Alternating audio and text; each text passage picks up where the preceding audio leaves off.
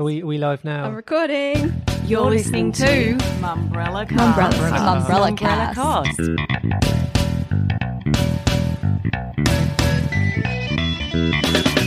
Welcome to the Mumbrella Cast. I'm Hannah Blackiston. Joining me to break down your week in media and marketing is Mumbrella's reporter Brittany Rigby Hello. and Wavemaker CEO Peter Vogel. Hi, thanks for having me. This week we'll be talking about indie media agencies unite in new industry body, Seven, SCA, and the week in reporting. and the ACCC gets greenlit for an ad tech inquiry. But first, Peter, we're going to start off with some questions for you. So you came first from South Africa. Correct. uh, where you set up your agency. I'm going to take a run at this, but who knows? Nota bene. That's exactly correct. Oh, there we go. Um, so Chris Ingham and Associates or CIA bought that agency, and then CIA was bought by WPP. What are the differences in markets between Australia and South Africa, and how have you found that change? Yeah. Uh, I mean, the South African advertising industry, including media and research, has always been a fairly developed market. I think it's, you know, based on the fact that it's very closely connected to the UK market. Uh, so there's a lot of knowledge and talent transfer from the two markets.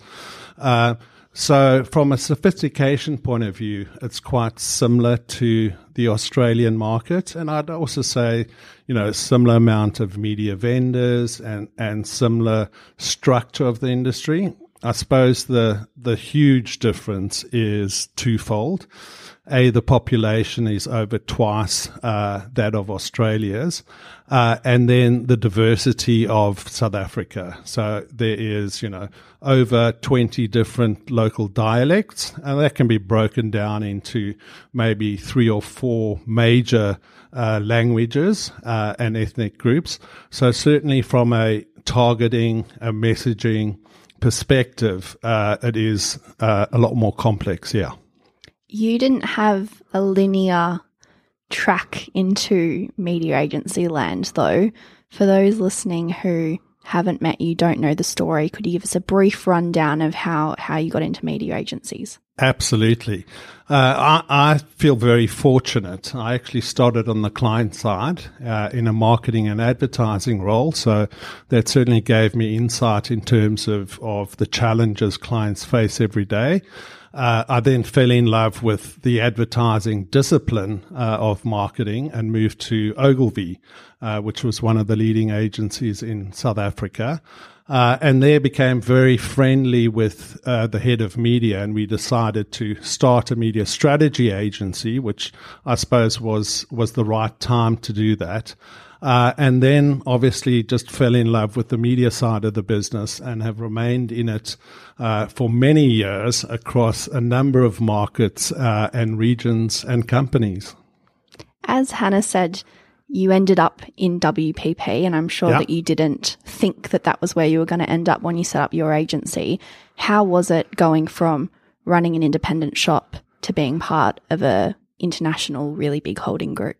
I mean, to be honest, I, I've been very engaged with WPP since the day I started. So I started at Volkswagen uh, in South Africa, and our creative agency was Ogilvy. So from day one, I'd worked with WPP, and then I moved to Ogilvy. Um, and then you know I wanted the the opportunity to to go out on my own, but always had very close lines with with WPP. So it wasn't it wasn't a big cultural shock uh, to come back into the group. I think uh, the key thing was to embrace the I suppose the benefits and the opportunity that a scaled network could bring to my business and what I wanted to achieve in my career. You mentioned you've been in a few different markets since becoming part of the WPP group. How has that been personally? Like, it must be a really big challenge, although an opportunity, but a, a challenge and an interesting mindset to have to kind of uproot your life moving from South Africa to mm-hmm. here, here to Asia, Asia back. How's that been? Uh, look, I, I've really enjoyed it. I mean, firstly, I've seen it as as a real sort of privilege to be able to move around the world uh, with with the company group, and I think I suppose you know that is the one benefit uh, of being part of a global network, and you know there might be downsides, so you need to embrace the the, the positive opportunities. I think coming from a country that was was really diverse in terms of cultures uh, helped me with those transitions because yes, I mean, moving into, you know, Asia Pacific, you know, people collectively term it Asia Pacific, but every single country in Asia Pacific is, is so different with different cultures, different nuances, uh, different customer behaviors. So I think uh, you know that is part of advertising is understanding uh, the different nuances between between uh, target markets and and cultures. So I think you know that's that's really helped me, and I've just seen it as an exciting opportunity to to learn more and to learn more about people. So you've also been part in a merge of two businesses um, when you were leading MEC, which merged with Maxus. How do you go about creating a new culture when you're bringing two businesses together? Um, look, I think you know mergers are part of business. Mergers and acquisitions they're, they're part of of growing successful businesses. So I think one always, first of all, has to look at the positive. Uh, and if there is a robust business uh, strategy or reason for that merger, then it's a lot easier. Uh, and and then it is it's it's trying to ensure that the people in the organizations see the the um, improved or increased opportunity of being a, a, a, bigger collective. And as we know in our industry, I mean, diversity of talent, uh, be it gender, ethnicity, language, diversity makes us stronger. Uh, and I think it's to, to reinforce that to, to the people. Whilst, you know, two agencies may have a different culture, you benefit from, from the differences, you know, and you take the, the good parts out of both and you build a new culture. When you think about your time with WPP since you your agency got acquired and then that agency got acquired to now, what are the parts that you think have stayed the same and what have been the change, the biggest changes? I think, uh, I mean, even even if you work for a company or you're acquired by a company, you know, it, it's about uh, wanting to work with like-minded people and people that you like and respect. Uh, and so I don't think that necessarily changes. I mean, I think it, it's also with our clients. You know, if, if you, if you forge a good partnership with a client, even if they might be in a very different industry or vertical, uh, it is about working with like-minded people who share certain values uh, and that's that's always the foundation of a great partnership. So, as I say, I, I've I've been fortunate enough, pretty much throughout my career, to be connected in some way, shape, or form with with WPP. So I'm very familiar with it. I feel very comfortable in that scenario, and uh, it provides me with opportunities to to learn every day. What do you what do you think about the changes both for Group M and WPP? What do you think those have been? What does the WPP of 2020 how does that differ from the one of old? Um, I think it is very different. You know, whenever leadership from from a founder moves to to someone that is managing the business, there is an automatic change in culture. I mean, initially a company is, you know, really takes on the culture of that founder. Uh, and I think, I think it's important. It's important for, for businesses to transition and particularly when, when someone new comes over to manage an operation. And I think, uh, the benefit of someone new coming in is they look at the, the company with fresh eyes uh, and without a, a, sort of a biased view. And I think that's good for an organization. And, and, and I think we've seen that with WPP. Uh, Mark Read is certainly uh, a lot more open minded uh, and a lot more collaborative. And he really wants to to accentuate that and turn it into a, a modern media uh, advertising and communications company. And as we know in our industry these days, yes, it's very competitive, but it requires a lot of collaboration because there's a lot of specialist companies operations, be they on the agency side, be they on the ad tech side, the martech side. And, and we have to, to be successful, we have to be able to, to collaborate a lot better. And I think certainly that's, that's, uh, the philosophy of Mark Read, a very much more open, transparent and collaborative, uh, um, approach.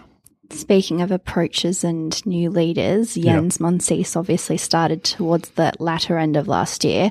Now I know that we've got the WPP investor strategy announcement on Monday, and you can't speak to that. But what has life at WPP under Jens looked like so far, and do you see do you see what the culture of WPP looks like with him at the helm? Yes. Uh, so again, I mean, similar to my comments about Mark Read, uh, we've got someone who's come into the business, uh, who's a real change agent. He comes from a very interesting background, uh, a more technology futuristic approach to the world, having worked at both Google and then at BMW, but at BMW looking at at their future innovations. Uh, so again, I think it's it's fantastic when you when you've got a big complex group that uh, really needs to lean into clients' uh, new requirements uh, to grow in the future. It's it's good having a person like that that has a fresh approach, uh, but is also uh, extremely future focused. Uh, and I think again that has generated a lot of energy within the group. Uh, we know that you know we have to keep changing, transforming, growing to be successful in in any business, let alone the communications one, which is you know accelerating very quickly. So I think there is there is that energy in the organisation, uh, and he certainly brings that that drive and that uh, more future focused uh, approach to our business. So, talking about that future focus, what are you most excited for in WPP in 2020? I think you know. WPP is is a large organization with a lot of uh, really good resources. I think you know the the power comes from stitching a lot of those capabilities uh, and expertise together in a more seamless way to deliver a holistic solution to clients. And I think certainly that is a big part of his of his strategy is to ensure uh, that we can operate as as a seamless organization, focused on the client's uh, requirements first, and and that's what we all need to, I suppose, pivot our our focus is is on the client and their requirements to help them grow, uh, as opposed to our own businesses and and how we operate. I mean, we we are enabling our clients' growth or assisting with that, so uh, we need to remain focused on that in terms of how we work and the decisions we make. And what about specifically for Wavemaker? What is your focus this year? Uh, so uh, we've got a, a, new global CEO uh, in Toby Jenner. He started for about four months ago, uh, and he is he is also uh, he's a very driven uh, uh, and a change agent. Um, focused very much on on clients and their requirements, but also internal culture and, and ambition and drive. So I think again for Wavemaker, it's a very exciting time. In fact, next week I'm in Mumbai for a, a new global conference where certainly we will be uh, launching our renewed ambition, uh, uh, the way that we help provocate for growth with our clients, and, and certainly um, more market leading and technology fueled uh, tools and processes uh, to ensure that we can do that successfully with our clients.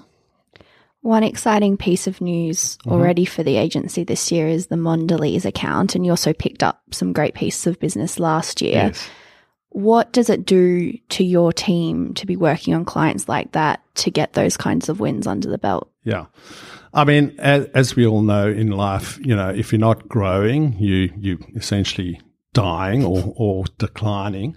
Uh, so growth is growth is essential uh, for a business. You know, it enables you to bring in new talents. It it, it enables you to uh, do great work. Uh, so, I mean, absolutely, those types of wins are, are fantastic, and also the quality of those organizations is also really exciting for us.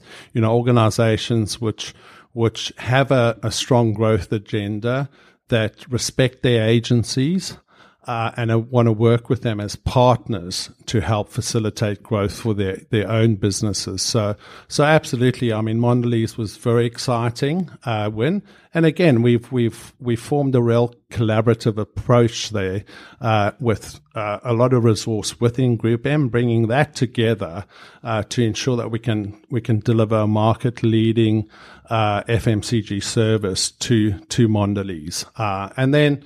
Uh, we're also working with other new bits bits of business like uh, Airbnb, which again is very exciting. I mean, for me, you know, if you look at the growth globally in in advertising and media, a lot of companies are flatlining, but but we're actually growing as an industry globally, and that's obviously fueled by by the digitally enabled or the digital or direct to consumer businesses, you know, be it at Amazons of the world, etc.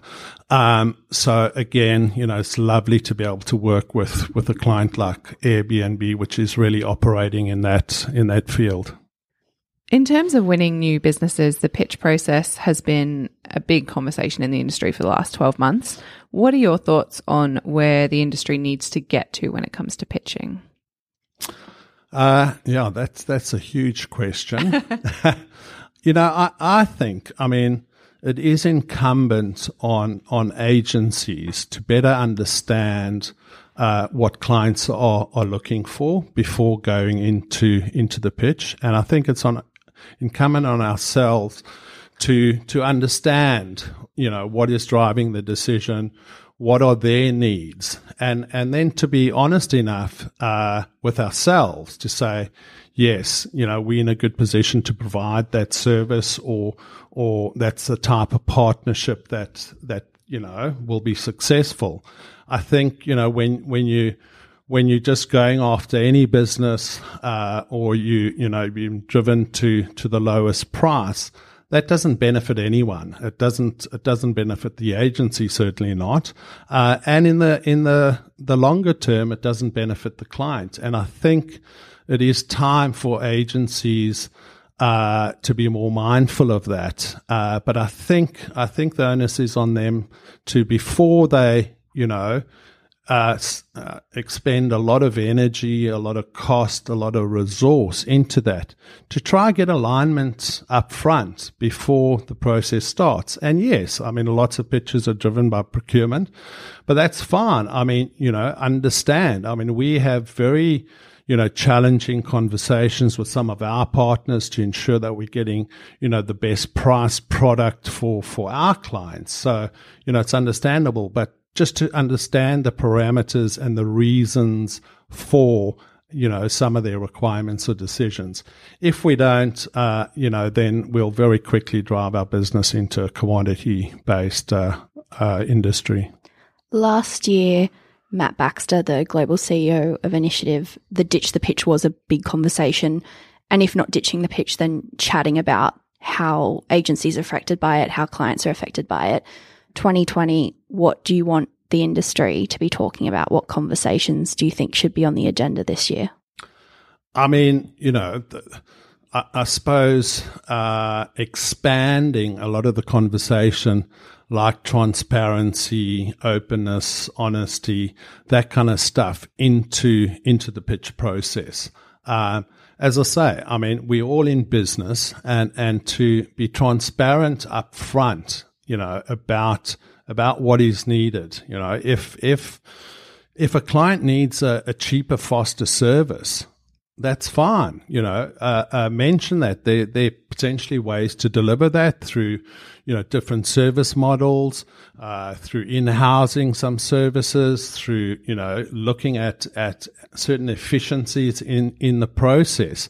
But I think you know if you're able to to have that conversation and agree on on the expectations, I mean, I think that's it. And and you know we we we we, I think, you know, hold certain discussions around transparency and openness and honesty and provocation uh, to only small parts of our business, but it should be, you know, it should be broadened across uh, the entire way that we engage and operate with clients. What about beyond pitching? What are the things that you care about and that you think the industry either cares about or should care about and should be talking more about? I mean, I think you know, I think obviously there's there's a lot of initiatives. There's GDPR in in Europe. There's the ACCC inquiry in you know in Australia. There's there's a lot of focus on uh, I suppose privacy, exploitation, uh, I suppose monopolies. Uh, and that kind of stuff, and and I think uh, you know really, I mean, our industry is fantastic. Advertising and media, it's not a it's not an evil industry. It's a great industry. It's it's you know, we we we're telling consumers about new products, new brands that will hopefully enhance their lives, their status, their, their well-being, that kind of stuff. It's a good industry. And I don't think advertising and media is ever going to disappear. It's always going to be a way of informing customers about new products and services. Uh, so I think it's incumbent on us as an industry, as agencies, to to look at the new era of marketing and and ensure that it is better. Uh, it is better for people. People are getting the right information at the right time, as opposed to you know us invading or interrupting or bombarding with, with them uh, with with our messages. So I think, yeah, as an industry, we need to focus on how do we make this essential, you know, part of a, uh, of a, a, consumer's lives better for them, a better experience, a less invasive, intrusive one. So, yeah.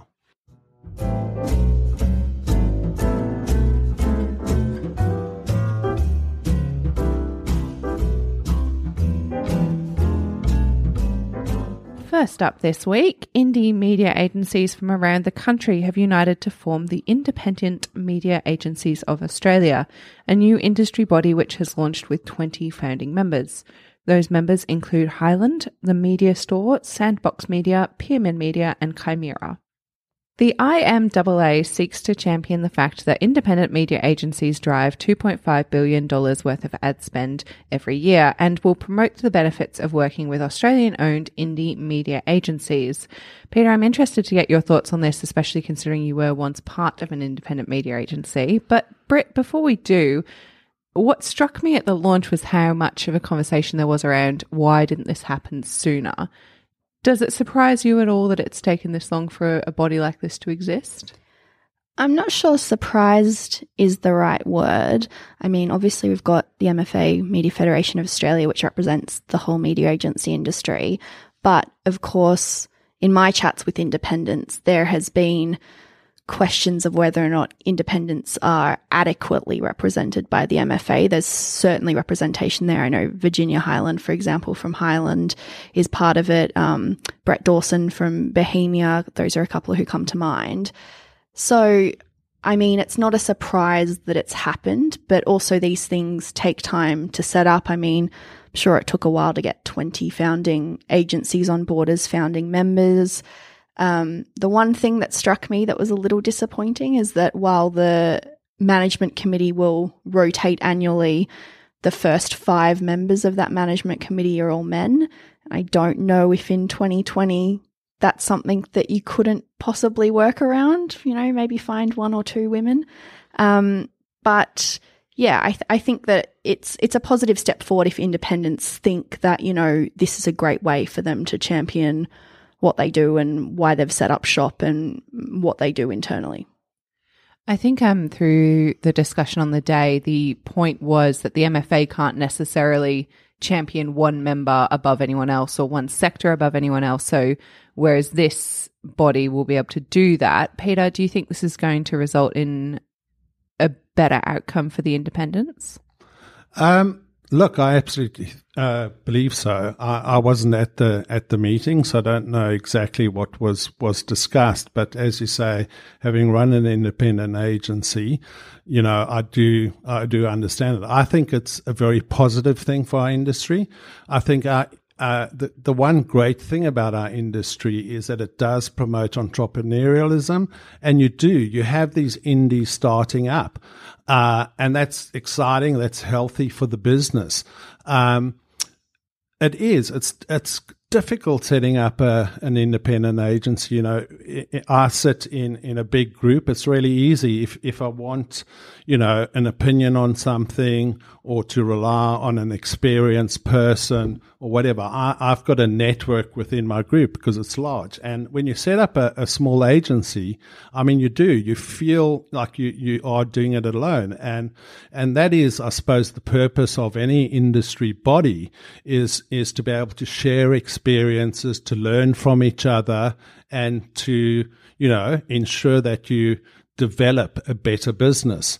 Um, you, you have it with, you know, small business uh, uh, industries, you know, large corporate bodies, etc. So I think why shouldn't we have a, a, an independent agency body? I don't think that it will in any way uh, detract from from the big industry bodies, and I think uh, that they should, uh, and I'm sure they will, still form a part of the bigger industry bodies. But they've they've got unique they've got unique sort of challenges that they can learn from each other because you know running a smaller business, you don't have as much res- resource at your disposal. So to to share knowledge uh, and approaches, I think is a great thing, and it can only make our industry a lot more healthy. One of the things that I noticed the body will do is provide kind of pitch support and formalized networking, and as you said, Peter, that kind of opportunity for knowledge sharing. It also which struck me the the criteria are interesting and I'm not sure exactly how it'll play out. So you have to have been established for 2 years or in the industry for 10 years. So I'm not sure if that means that the founder has to have been in the industry for 10 years. Um, so one comment that we did get this morning was whether or not certain independents will kind of have to wait to meet that criteria or how that criteria will play out. But I think yeah, getting 20 on the board to start with is is a good start and I'm sure and the the association is sure that now that it's launched, they'll only get more and more members signing up. Next up, Seven, Southern Cross Austereo, and the Week in Reporting.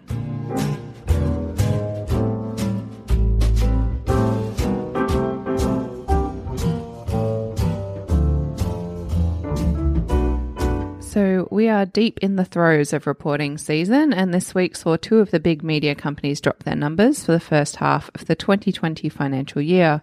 Radio business Southern Cross Austereo, SCA, dropped its numbers, which saw a revenue drop of 8.2% and a 12% increase in debt, largely because they acquired Redwave Media at the end of 2019 from Seven.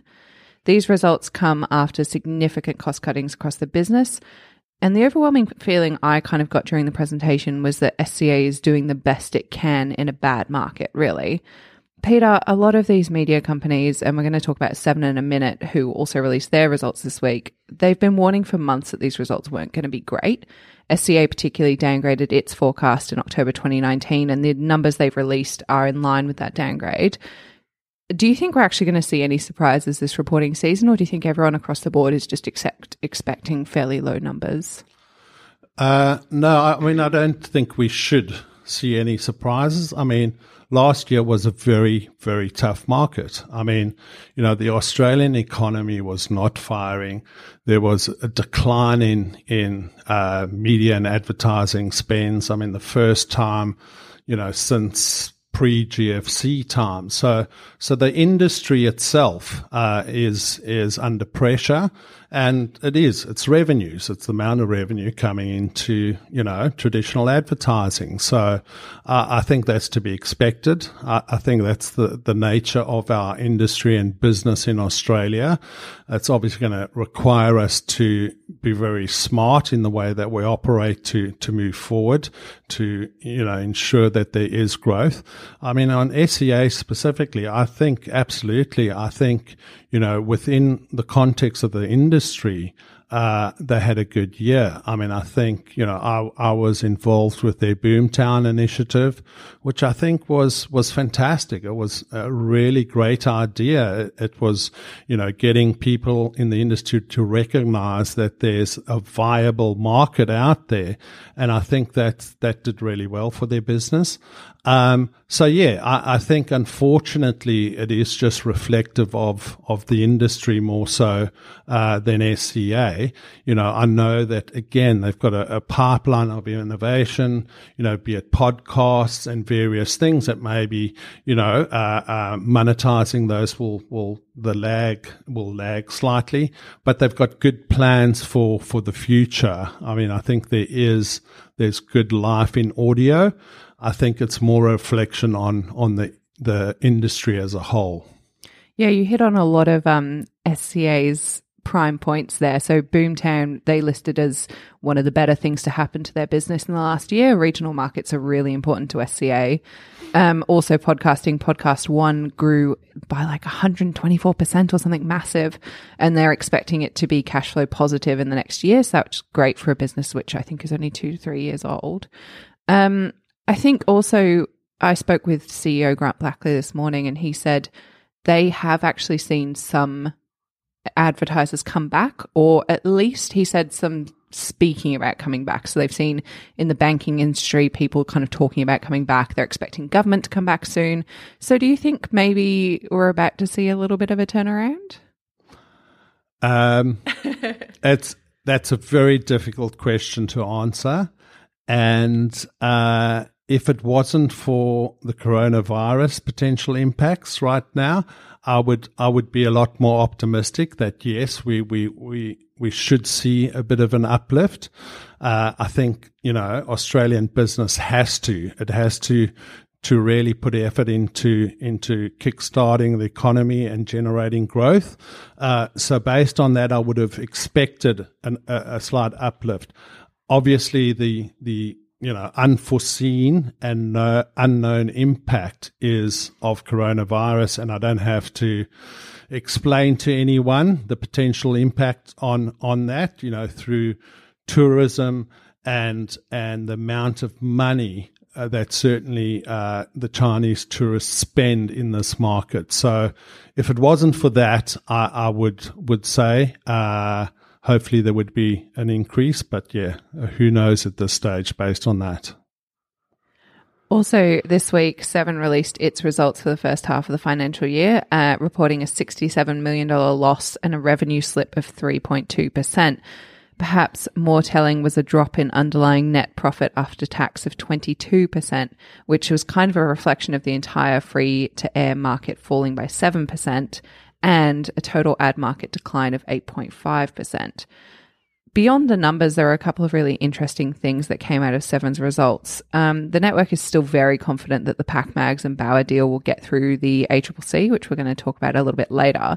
But on the back of that, James Warburton, the CEO who came in last year just after some really rough results, he has voiced possible thoughts of selling Seven Studios which is really interesting to me because it's been a real highlight in their business. It created the MKR, My Kitchen Rules format, which the business has sold. And it's been a really, you know, it's not performing very well for them this year, but it has performed really well for them in the past. Seven is also currently reporting that it's leading in television revenue for the first half of the year, holding a 38.8%, despite Nine's win last year in TV audiences. When we spoke with CEO James Warburton after that, he said, you know, buyers don't necessarily buy whole TV audiences, which is what the ratings report on each year. They're obviously buying into the demos, they're buying, you know, specific chunks. And therefore, he said it's not really surprising to him that maybe the revenue shares didn't match Nine's win of 2019. But Seven has had a really tough start to the year. My, as we touched on, My Kitchen Rules is really underperforming. The cricket kind of underperformed across the BBL. We're also possibly facing some issues with the Olympics around the coronavirus. We still, Seven are sure it's going to go ahead, but not everybody is. Do you think we're going to see a lot worse to come for Seven? Because I think these results were almost maybe not as bad as people were expecting. Um, no, I mean, look, you know, turning around a company is is not easy, and it takes time. And, you know, I think, you know, all companies go through phases. I mean, you know, it's not that long ago where we saw Channel 10 going through a really difficult time. Uh, and, and, you know, they emerging out of that, you know, they've, they've found their niche, they've found their mojo. So yes, at, at times through various reasons, and it might be in terms of, you know, some of your, your leading programming formats just go out of trend or out, out of fashion, uh, and you hit on a on a great new uh, genre. Uh, I mean, th- this is the ebbs and flows flows of business, and and yeah, I mean, I think you know, I think James got a very clear strategy in terms of the turnaround, and to be honest, uh, you know, a lot a lot of it uh, revolves around content. Uh, that is going to attract audiences. Yes, uh, not necessarily the size of the audience, but the specific audience that that marketers want to engage with. Um, and and yeah, I mean that that takes time, and and it's difficult to hit on on great new formats. I think I think uh, certainly their lineup for this year is is sprinkled with some some interesting new formats. You know, uh, if I had a crystal ball, I could tell you if you know if I think that going to be successful or not, but but you know certainly, uh, hopefully a number of them uh, you know hit a mark with with the consumers. So I, I think that's the thing. I mean. In, in turnarounds, they, they take time and, and you can't sort of, you know, judge too early. You know, I think Seven ha- is, is a very strong network. Um, it's got some very strong properties and with the right focus going forward, absolutely. And, and it also might be, um, part of the reason why James is talking about selling seven studios. I mean, because you just don't know where the right format or the right content is going to come from these days. There's so many sources of great uh, uh, uh, formats and, and programs. So why rely on, on, you know, one team to produce all the magic where you can perhaps source it from from multiple uh, places. As Hannah mentioned, James Warburton yesterday was confident the Olympics would go ahead, said that he and Seven didn't have a plan B. Do you think he's being overly optimistic? Are you worried? Are clients worried?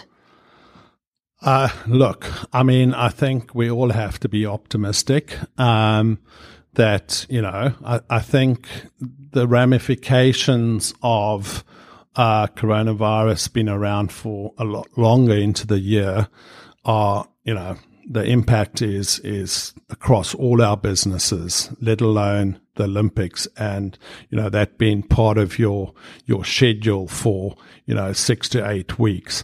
Um, so I think we have to be optimistic. You know, I think um, we can only sort of monitor, um, you know, the, the, the sort of growth or spread of the virus.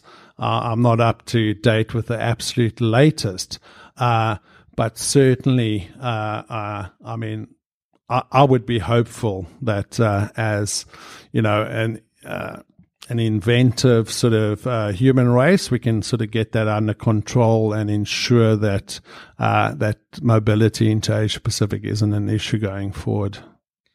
Britt, one of the really interesting things that James touched on was they've currently got scheduled for this year nine what he's calling tent pole pieces of content, which is something running in that prime 7:30 p.m. slot between Sunday and Thursday.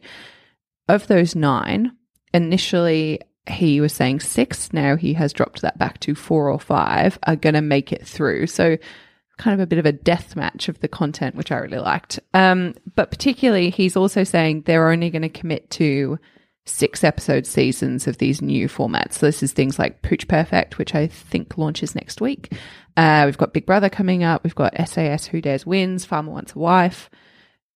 This is a really interesting strategy and it's a really smart strategy for the way he's thinking because he's launching Pooch Perfect on a Thursday. It's low risk. Thursday nights are traditionally not great viewing nights six episodes, really low risk, especially for something like Pooch Perfect, which is a very expensive format for them to produce, given Rebel, Wilson's at the helm. Did that kind of, did this surprise you at all? Because I know last year when Seven was announcing all this new content, we were like, where are they going to fit it all? How have they got time for all this? Now that he said, yeah, it's not all going to make it through, it's all kind of starting to come to light a little bit. I think you're right. In the back of my head, though, I'm also thinking the formats like Holey Moley and Pooch Perfect, which have cost the big bucks, are they, for example, Pooch Perfect being six episodes, will that be enough time as a new format for people to get on board, for you to really see the potential of it, particularly if it's facing off against a whole bunch of other formats, which maybe they have a better idea of, such as Farmer Wants a Wife, because that's been around before. So are they giving, is six episodes enough for people to get it, to want more, to be on board? That would be my only question mark, I think, whether or not it's too short. But I like the idea that you give it a crack, see how it goes, on to the next one. So if we think about the Masked Singer last year from 10, that was only 10 episodes and mm. they were very vocal from the beginning that it would be a short run.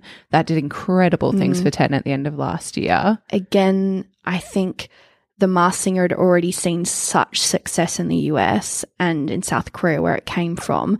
Rebel Wilson, for example, for Pooch Perfect will be a huge pull. I think it'll get curiosity viewers to see how funny she is, whether or not it is funny or a bit cringe or both, who knows. So I, I, I'm not saying it won't do well. That would just be my question mark is because we haven't seen it and we don't know, will it be enough time to get people on board? And I'm just going to get this theory on the podcast in case it pulls off. I, Hannah's big call. Hannah's big call.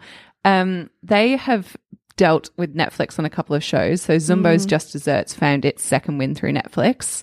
Yummy Mummies found its second win through Netflix. Those are both Seven Studios productions. Mm. I almost think that perhaps six episodes of Pooch Perfect or six episodes of Holey Moley is just an expensive advertisement for Netflix saying, hey, look how great this show is. Netflix, who has way bigger budgets, Netflix, who is definitely looking to acquire more content. So I wouldn't be surprised if some of these shows that maybe don't hit it in that tentpole space like James wants them to might find a second home on Netflix. Heard it here first. You heard it here first, guys. So before we move into talking about the ad tech inquiry, uh, the ACCC's decision to block the merger between telcos TPG and Vodafone, which was overruled last week by the federal court, is now a decision which Seven is taking as a green light for its Pacific Mags Bauer merger. So obviously last, oh, earlier this year, last year, I'm losing track at this point, um, the ACCC vote voiced that perhaps it might not support the Pacific Mags Bauer merger. However, when we spoke to James earlier in the week, he said, look, it also didn't support the merger between TPG and Vodafone, but that's just gone through. Do you think he should take this as a green light? No. I mean, it's it's not a green light. I mean, the the TPG Vodafone decision might be positive or optimistic or hopeful, but I don't think you can go so far as to say, right, well, they've said yes to this one, so we're good, we've got this in the bag. I mean, externally, both Bauer and Pacific have been extremely confident the whole way through, and I've, I think both of us have kind of been unsure about that confidence because at the moment it's a no, and you're having to work backwards from a no to try and get to a yes. So, I don't think green light is the right term, but given the conversation that was happening around Vodafone and TPG, it's a good sign for them, I'd say. You can see where he's coming from though, right? Because that those were two underperforming businesses. PacMags and Bauer arguably two underperforming businesses. Mm-hmm. You can kind of see where he's like, well, look, that that worked. Surely yeah. we can do the same. Yeah, I mean, I, I, I think you know the ACCC's got a a very sort of uh, interesting remit. I mean, obviously, you know, their first priority has to be is it in the best interests of uh, the consumer or the everyday Australian? And then, secondly, obviously, uh, it wants to ensure strong business and competition. Uh, you know, avoid monopolies, but also uh, make decisions that are going to make businesses thrive and grow. Uh, we, I mean, we all know the, the, the challenges certainly that the magazine industry has had. And I'm, I'm, I'm sort of, yeah, a bit non-committal on this. Uh, is it, you know, is it better for the consumer to have at least a stronger magazine company that, that, that is at least stays in business and provides consumers with, with, uh, you know, the reading material that they want? or you know to see two businesses you know struggle alongside each other i, I don't know uh, for me it's more a sort of a timing point in terms of that industry and then also you know what the australian population can can sort of you know uh, uh, I suppose support, you know, 24 million, you know, how many different magazine titles or publishers can that population support? So, you know, uh, uh naively without all the sort of insight, I, I, would I would think that you know there isn't there isn't a big negative to to potentially emerge of that, and maybe it's an opportunity for that industry to regain a bit of strength and confidence, and and hopefully provide the the consumers with something that they want. So April is currently the date that that decision is going to be handed down. So we'll see all the answers then. But also from the ACCC this week, we've finally seen a government response to the digital platform inquiry. Treasurer Josh Frydenberg has asked the watchdog to commence an 18 month inquiry, additional to a five year investigation, which has also been launched, putting pressure on Facebook and Google and other digital platforms to provide more information around the ad tech supply chain. This all comes after the initial 18 month inquiry, which resulted in a 623 page report that was handed down late last year. A statement from Frydenberg said the inquiry would focus on technologies facilitating the supply of online advertising to Australian consumers. Frydenberg also referenced personalisation of ads and addressability in his statement. Peter, what do you think about what the decision that's initially been made here? Uh, look, I, I think the inquiry is a good thing. I think certainly as as a player in the industry, we're very supportive of it. I think the thing I take umbrage with is is the headlines. You know, inquiry into the murky, non-transparent industry. You know, I think that sets it up in in a negative. I think you know. Uh, our industry, particularly sort of the the digital data led industry has become quite complex and and we do need to to look at a what changes we can make that will better benefit the, the consumer or the customer uh, uh in the end.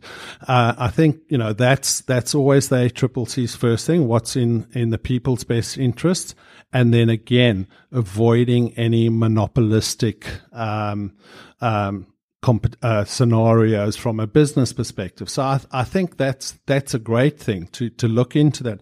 And as I say, you know, there's a lot of other complexities that come with the whole sort of digital uh, ad tech uh, industry, which we referred to earlier, uh, such as you know privacy, data, uh, you know cookies, that kind of stuff. So so I think it, it is it's great for us to look at that and and sort of find a, a better way uh, or a more transparent way uh, for the industry to operate for the consumer's best interests. I don't think, you know, but I don't think there's anything malicious happening in the industry.